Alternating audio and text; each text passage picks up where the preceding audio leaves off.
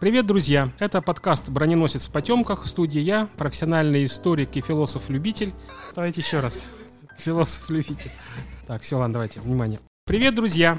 Это подкаст «Броненосец в потемках». В студии я, профессиональный историк и философ Денис Лякишев, а также главный редактор этого подкаста Арина. Мы поговорим с вами о событиях российской истории, найдем параллели между событиями истории прошлых веков и современностью. Увидим, что же является главным локомотивом развития нашей страны и поймем роль личности простого человека в истории. Россия вводит войска в мятежную венгерскую провинцию – не вступив ни в один бой с англо-французской эскадрой, он самозатопился в Севастопольской бухте. Она ответила своим привычным способом заговорами и цареубийствами. Убить царя и провести диктаторские реформы, я бы сказал проще. Это были враги народа, заинтересованные только в своем кошельке и в своем кормлении.